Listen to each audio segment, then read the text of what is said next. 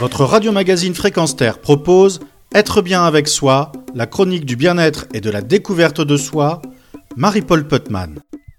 En l'absence de définition universelle du plastique biodégradable et faute de centres de traitement adaptés, des observateurs craignent que l'arrivée sur le marché de ces nouveaux matériaux ne contribue à l'inverse à augmenter la pollution.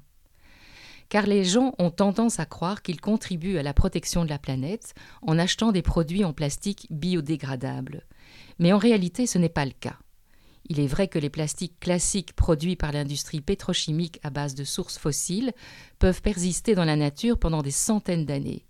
À l'inverse, les plastiques biodégradables, conçus à partir de polymères spécifiques issus de sources végétales ou animales, ou encore de pétrole, peuvent se décomposer rapidement sous l'action de micro-organismes. Cependant, il y a une condition sine qua non, ils doivent être éliminés via un compostage adapté. Ainsi, un sac en plastique biodégradable abandonné dans la nature va se décomposer en microparticules, et ces microplastiques infiltrent les sols, les rivières, les océans et induisent un risque sanitaire pour les animaux qui les ingèrent. De plus, ces particules peuvent aussi se frayer un passage jusqu'à l'intérieur du corps humain via notre alimentation.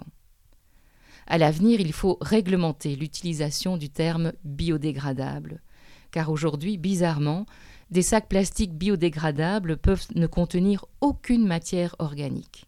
Les gouvernements doivent se soucier d'éduquer le grand public sur cette question et surtout sanctionner les entreprises qui font des déclarations trompeuses.